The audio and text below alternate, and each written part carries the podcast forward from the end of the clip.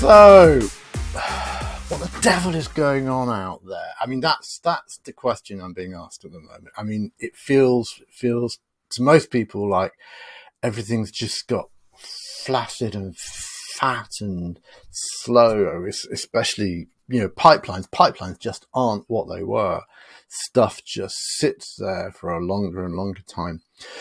There was an article in the BBC and it refers to director fatigue. And I think that's a really great phrase, director fatigue. I think this director fatigue is going through right through everything.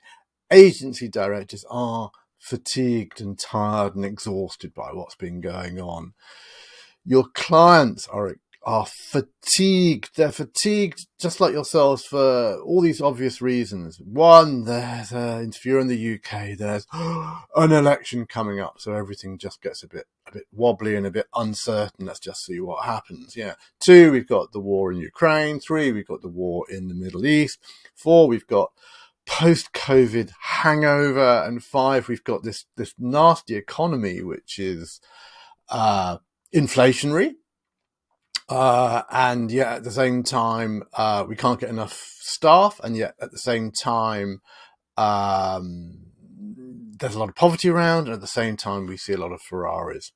So, uh, director fatigue, I think, describes the situation we're in right now. Director fatigue. We're all just a bit like, meh, all a bit over it. So, next time you think, why isn't I can't get things to go further, faster, quicker, nicer, smarter? just think about it in terms of director fatigue.